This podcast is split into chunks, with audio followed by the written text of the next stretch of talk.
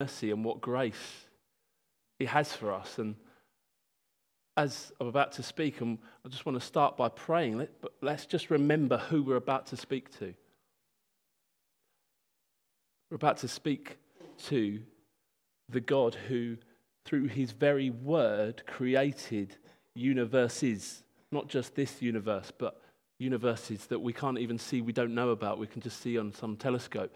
Just by his word, that came into being.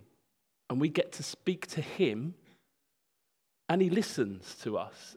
It's amazing and he knew us, and we were far from him, and we were separated from him. We turned our back on him, but because of that wondrous cross, we can come this morning to him as sons and daughters.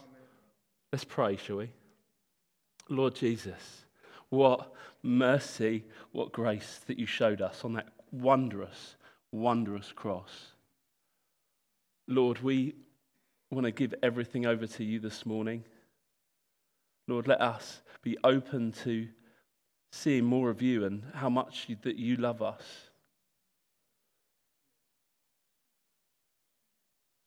Just as we were worshipping at the end there, I just felt God speak to me and say that there's many that saying, I can't do this. I can't do this. I can't speak to them. I can't deal with this situation, but through him, you can do all things. Through him, all things are possible. So press into him. Lord, we just want to know more and more of you this morning. Lord, I just pray, come and speak with us this morning. Meet with us again, Lord, afresh. It's so good to be in your presence. We love you. We honor you. We exalt you. We want to see your name exalted high above this place, in this town, Lord. Come, Lord Jesus. Amen. Yeah, I was doing really well. But, um, it's just, God is just simply overwhelming, isn't He? Um, and next Saturday, as Malcolm's already mentioned, we are going to be going out just to let people know how much God loves them. Um, we're going to be meeting here at 10 a.m. And we're going to worship for half an hour. And we're going to split up into groups. We're going to go to four different locations around the town. And we're going to hand out invites to the service on Sunday and maybe give out a few chocolates and stuff. And just try and talk to people about the love of God. It's just for two and a half hours of your time on Saturday morning. Just encourage you to come along. Um, I think I've just got a splinter in my leg from this thing, but I'll be all right. Uh, I've, got, I've, I've, got a high pain threshold. Um, I'll be all right. Um, also, if I start limping afterwards, you know why. Uh, also, after Easter, we will be starting a daytime alpha on the 25th of April. Um, it will be starting here at 12.15. We'll be doing it on a Tuesday after the community cafe. Um, and we're kind of doing it just to try and sweep people up in it, really, so they can smell the, the freshly baked bread um, and they want to be coming along. We've already got a few names signed up. Um, so, church, if you've got people that are asking questions that you're talking to, I'd encourage you, if they're around in the day, I know not everybody's around in the day, but just for this next season, we're going to be doing one in the daytime on a Tuesday, starting on the 25th of April at 12.15. Um, last time I spoke, uh, I'm sure it's engraved in your memory. Um, I was just talking about foregoing our rights for the sake of the mission, and um, how I talked a little bit about how we live in this very individualistic society, and um, actually we're called to die to ourselves. We're called to be part of this body that is the church. And I've just been kind of reading and, and digging around really about what the early church did and how they lived their lives together and, and what Jesus says about it. And I think one of the key things, one of the key areas is that they shared their lives together. They, they were bearing one another's burdens. Um, I'm going to just start from early in the book of Acts, from Acts chapter uh, 2. So if you could turn into your Bibles, we're going to do this the old fashioned way today. If you can just look in your Bibles, it's not going to be up on the screen. From Acts chapter 2, verse 37. Acts chapter 2, verse 37. Now, when they heard this, they were cut to the heart and said to Peter and to the other apostles, Brothers, what should we do? Peter said to them, Repent and be baptized, every one of you, in the name of Jesus Christ, so that your sins may be forgiven and you will receive the gift of the Holy Spirit. For the promise is for you, for your children, and all who are far away, everyone whom the Lord our God calls to him. And he testified with many other arguments and exhorted them, saying, Save yourselves from this corrupt generation. So those who welcomed his message were baptized, and that day about 3,000 persons were added to their were added. They devoted themselves to the apostles' teaching and fellowship and to the breaking of bread and the prayers.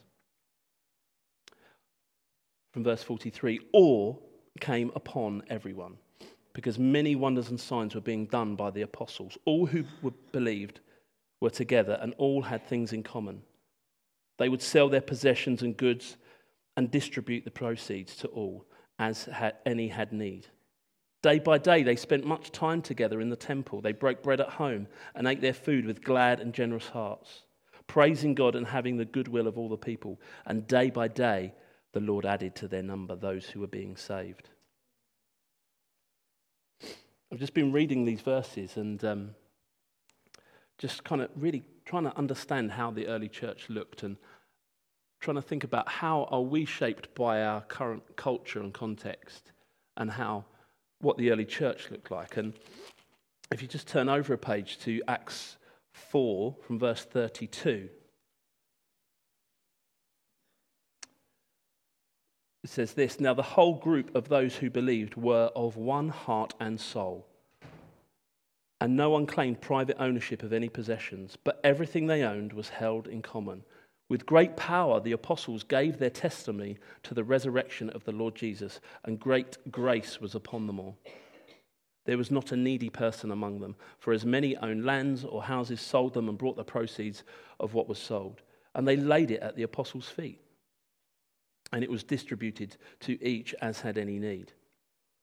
There was a Levite, a native of Cyprus, Joseph, to whom the apostles gave the name Barnabas, which means son of encouragement, and he sold a field that belonged to him and then brought the money and laid it at the apostles' feet.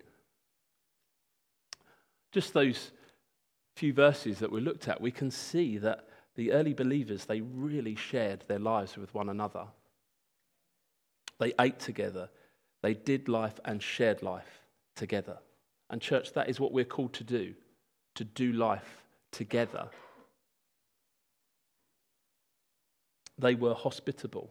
This is what I want to look at this morning is hospitality is a gift. Hospitality is a gift, but it is also something that we should all show to one another and to those outside of Christ. They were good examples here in the early church of how to share the gospel. They shared one another's lives with each other, and it was a sign to the unbeliever. Jesus was always eating with people, wasn't he? He ate with Levi, the tax collector. He invites himself round Zacchaeus' house. They show, Jesus and the early church show the importance of hospitality. One definition of hospitality is this is to do good or be benevolent to those outside of the circle of friends. See, God has put you and I around people that He wants to reveal Himself to to be salt and light. We have multiple opportunities to those around us to share the love of God. Hospitality is a great way to lead others closer to Jesus. And I'm not just talking about having people round your house for dinner. There, hospitality goes beyond that. I think it can come in two forms. One, to the church to fellow believers, that we are to bear one another's burdens, we're to be in each other's homes. That's why I love what we're doing with the uh, the once a month church lunches. It just shows great hospitality, it invites people in. And secondly, to those outside our normal circle of friends. Hebrews 13 talks about you could be entertaining angels unaware. I don't know if I've ever entertained an angel and I've not been aware of it, but it sounds pretty cool, doesn't it? In uh, 1 Timothy 3, it talks about hospitality being a requirement of eldership. It's important, it's that important that those who lead God's church need to be hosp- hospitable. You don't get the guys who are, can't teach the Bible or know the Bible well or don't love others. We don't consider those guys. But hospitality can be a little bit put to the side. But it is so important to the body of Christ that it's a requirement of those that lead it.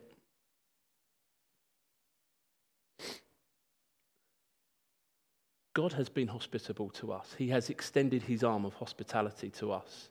We were sojourners in a foreign land, and we have been drafted into the promise. It's a quote from uh, a theologian called John Piper. He says, The physical force of gravity pulls everything to the center of the earth. In order to break free from Earth centered life, thousands and thousands of pounds of energy have to push a space shuttle away from the center. There is also a psychological force of gravity that constantly pulls our thoughts and affection and physical actions inward towards the center of our own selves and our own homes. Therefore, the most natural thing in the world is to neglect hospitality. It is the path of the least resistance. All we have to do is yield to the natural gravity of our self centered life, and the result will be a life so full of self that there is no room for hospitality. We'll forget about it and we will neglect it. But the Bible bluntly says stop it. Build a launching pad, fill up your boosters, and blast out of your self centered or self orientated routine. Stop neglecting hospitality. Practice hospitality. Church, let's practice hospitality.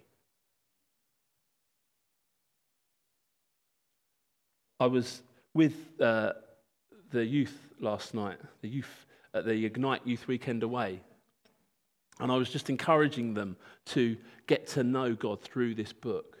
And I, I'm all for studying and learning this book because this is the best way you're going to get to know God. Reading this book and spending time in prayer.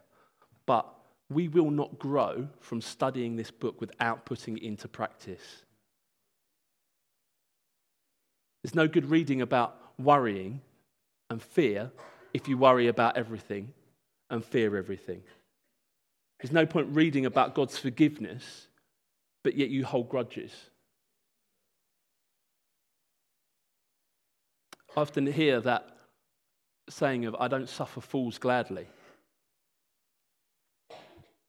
Don't suffer fools, or maybe you just don't love like Jesus loves.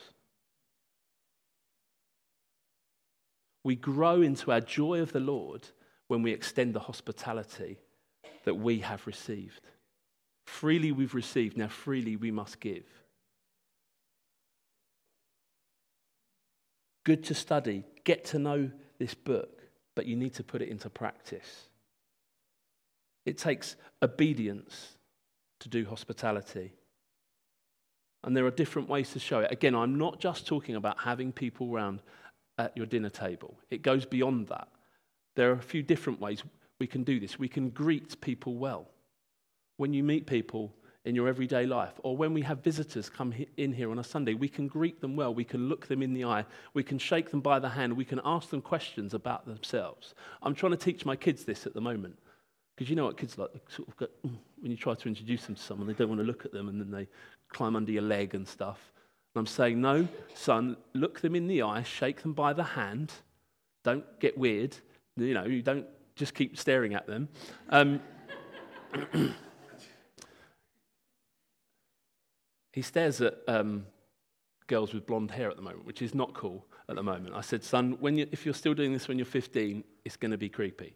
Um, but let's engage with people well, ask them questions, remember their names.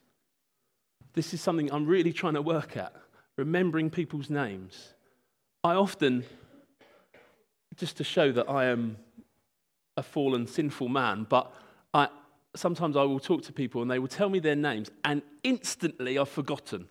And I'm into this conversation, and all the while I'm trying to think about what was their name. Was it Bob? Was it Graham? No, it wasn't. But remember people's names. It goes a long way. Engage with them, ask them open ended questions. you can make as well dinner a priority. It is essential to sit around a dinner table as well. I, I appreciate not everybody will have the facility or the space to do this, to have people around. But with the unsaved and with, the, with your family, it is so important for me to sit around the dinner table with my family to ask them questions so we can talk about the day. It's really, really important. And having people round, getting to know other people within the body of the church. You get to know people well. You get to know people have weird food tastes and won't eat certain things. But it is so important just to have people around as well. Or, or, go out for coffee with them. It doesn't have to be in your house. Just get to know people. We are to share our lives with one another. We can be so shaped by this culture that we are in today. There has never been a more individualistic society than what we are living in right now. You know, I talk to young people and they talk about friends that they have. Oh, they're good friends, but they've never met them. They're just fr- friends through some social media type. And me being a little old fashioned, maybe saying, they're not friends, you've never met them. But that's the way people are engaging today. Face to face, you can't beat it. So, how do we do this with a church? We share lives with one another. As we grow as a church, it will be even more important to get involved in a house group or life group. Do we call them home groups or life groups?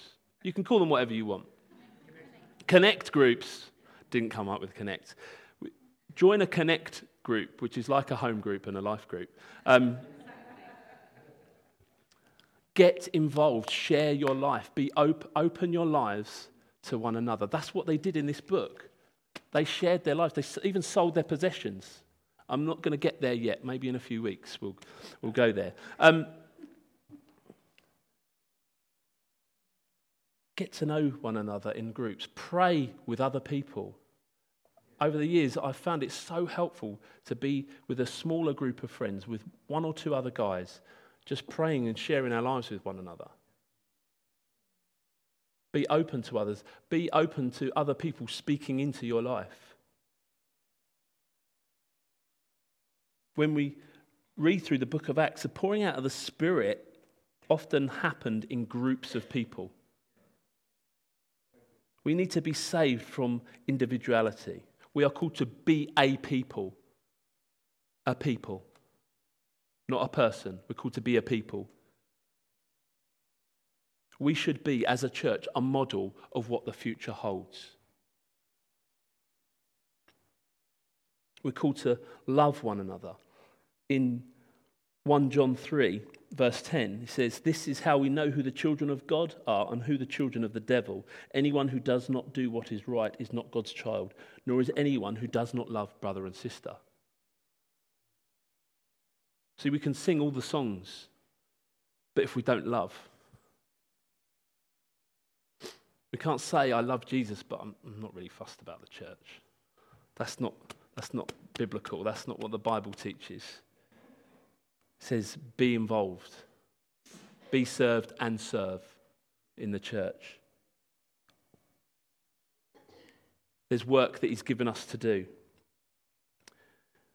See, it's not playing safe, is it? Opening your life to other people.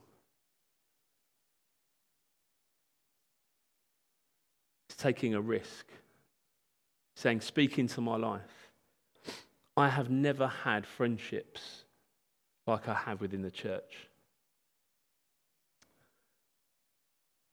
I don't have a, the depth of relationship that I have found with friends that I've found within the church. It does not, for me, it doesn't exist outside of this context.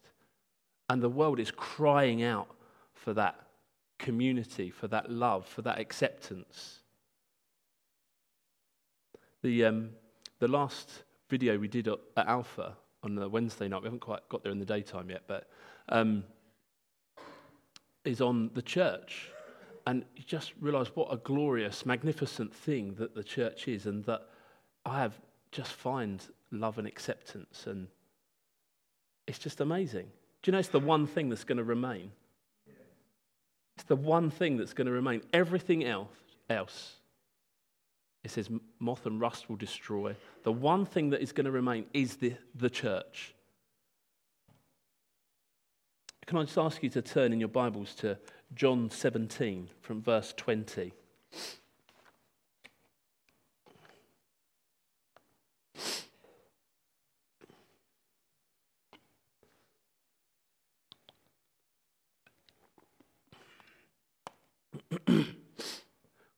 this is Jesus praying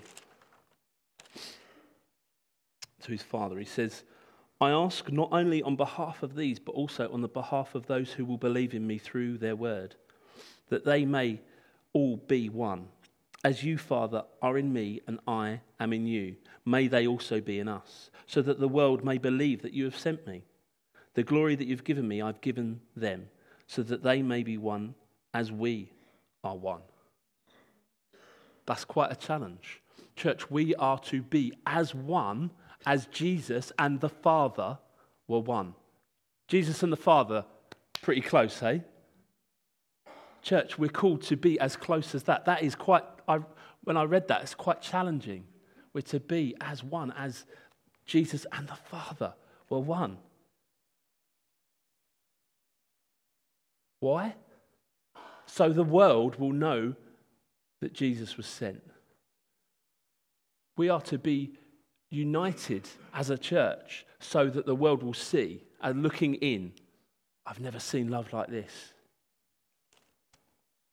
See, we can talk about lots of ideas about how to reach people, which I have been coming up with these ideas as well. but Jesus says it's how you love each other. It's not just about us gathering together on a Sunday to sing these songs and to hear somebody speak from the Bible. It's not just about meeting in a building. Francis Chan is an American pastor. He says this If all we ever do is gather in a private building on Sundays and perhaps meet in someone's home for a midweek Bible study, the world will never know whether we're united or not. If Jesus' desire for us is to be realized, we're going to have to stop hiding from the eyes of the unbelieving world. Jesus prayed for a unity, which means that we have to focus on loving and serving each other. But we need to be doing this in such a way that the world can see what we're doing and recognize it as a picture of unity. This is so important. So important, church. Coming into the presence of something greater and more magnificent than us. We can be united in that. And as we gather together in His presence, everything else just seems kind of meaningless. We are, it says in 1 Peter, living stones built into be a holy temple, a spiritual house. So, is it possible that if we are truly united and one anothering with, it, with one another, the glory of God will manifest itself. Share your lives with one another. Get involved in small groups. It is such a joy. We found this in our previous church as well. We, we so connected with uh, a few families. We were just there for one another. We did life with one another. We had I mean, circumstance as well drew us together because we all had similar age children. But we just did life together. We, nobody particularly had any family around, and we, if somebody was doing something or a couple needed to go and do something or somebody was ill, we would have their kids, we would just scoop them up and they'd get involved with our kids. And we would just be like a continual um, extension of our family. The kids would just do life together. We go on holiday still with a, a couple, a family from the church. We went last year, we're going this year, just because we love just being with one another. These guys would be there for us at the drop of a hat. That's what we're called to be, to be with one another.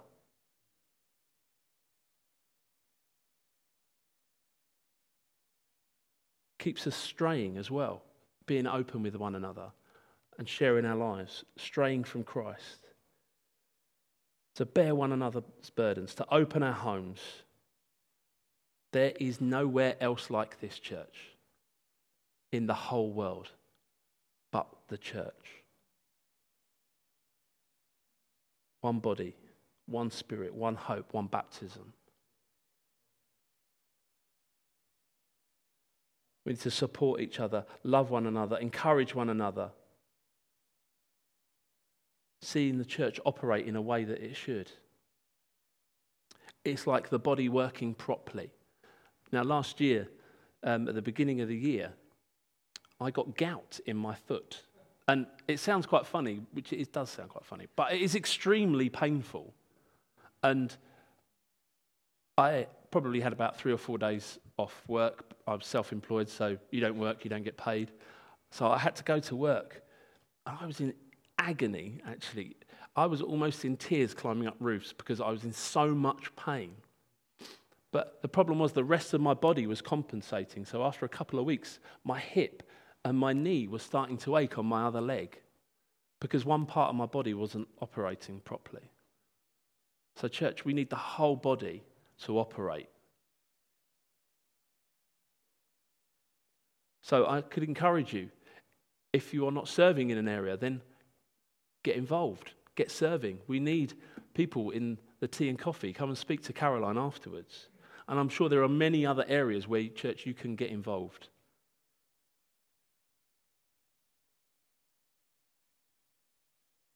It does say that, in, it talks about that in Ephesians 4. Growing up, every part working properly, it makes the body grow. We want to see the body grow, don't we? Secondly, how can we do it to the unbeliever? the very word hospitality in Greek is philoxenia. It comes from two words, love and stranger. So we are to love the stranger. It is intrinsically linked with who we are to, is loving those outside of Christ. In Genesis 18 and 19, Abraham reaped rich blessings through his hospitable act. There is joy to be had by having people in your home and praying for them and seeing them saved. remember a couple of guys in Bury St Edmunds, we, they came along to a couple of churches, but we just swept them up. We said, Come around for dinner, just hang out with us, be with the kids. We prayed for them. We saw them saved and baptized. And what joy that is. What joy that is. It's just getting involved in, it's like going to work with dad. The Father is calling us into his plan. And he wants us to be involved in his rescue plan that's called saving the world. That's just, it's just going to work with your dad. He wants us to go to work with him, so let's join in. Bringing good news to that Christ has come to save the world from condemnation.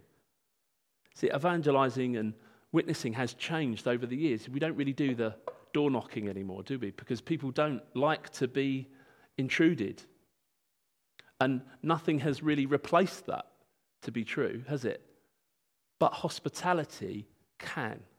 Just having people in your home or going out for coffee with them, just showing them love befriending them. God has uniquely placed you where you are to be hospitable, to extend that arm of hospitality that you've been shown by God. Use your own story. What's happened to you? What, what has God done in your life? Reading the Bible with a friend can be very powerful. Letting that speak, draw people in. I remember in my early days of being a Christian, just people who put up with me. Without them, I, I, I probably wouldn't be here, who just showed me love, and I just observed their lives. Had real power. Asked some questions. I was loved unconditionally. It's not always about going around somebody's house for dinner, but just hanging out, spending time.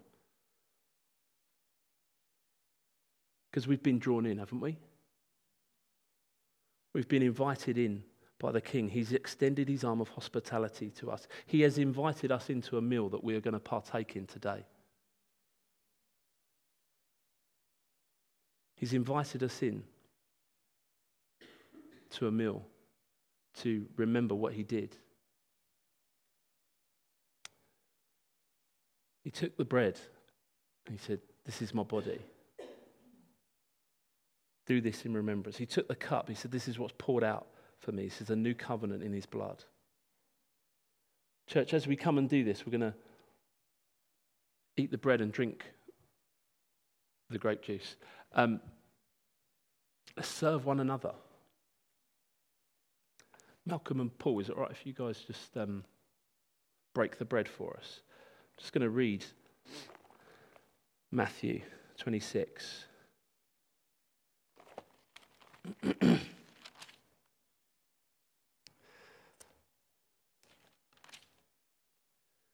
while they were eating, Jesus took a loaf of bread and after blessing it, he broke it. He gave it to the disciples and said, Take, eat, this is my body.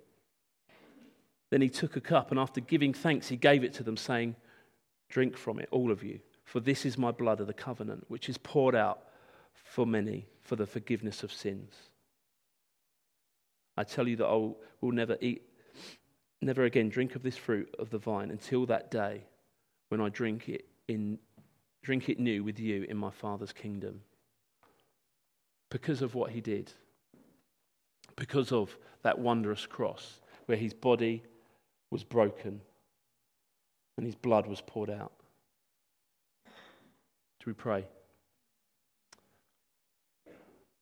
Lord Jesus, we thank you that you have drawn us in. You have shown the biggest, kindest, hospitable act ever by inviting us into this meal as we do it in remembrance of you. That your body was broken for us so that we can know you. Your blood was poured out to cover us once and for all, and that you no longer see us now Father, when you look at us, you see Jesus. What an amazing truth that is that we have been invited in to this meal. Lord Jesus, we praise you and honor you. And we just want to say we're so grateful. Thank you for your body that was broken for us. Thank you for your blood that was poured out for us, Lord Jesus. Amen.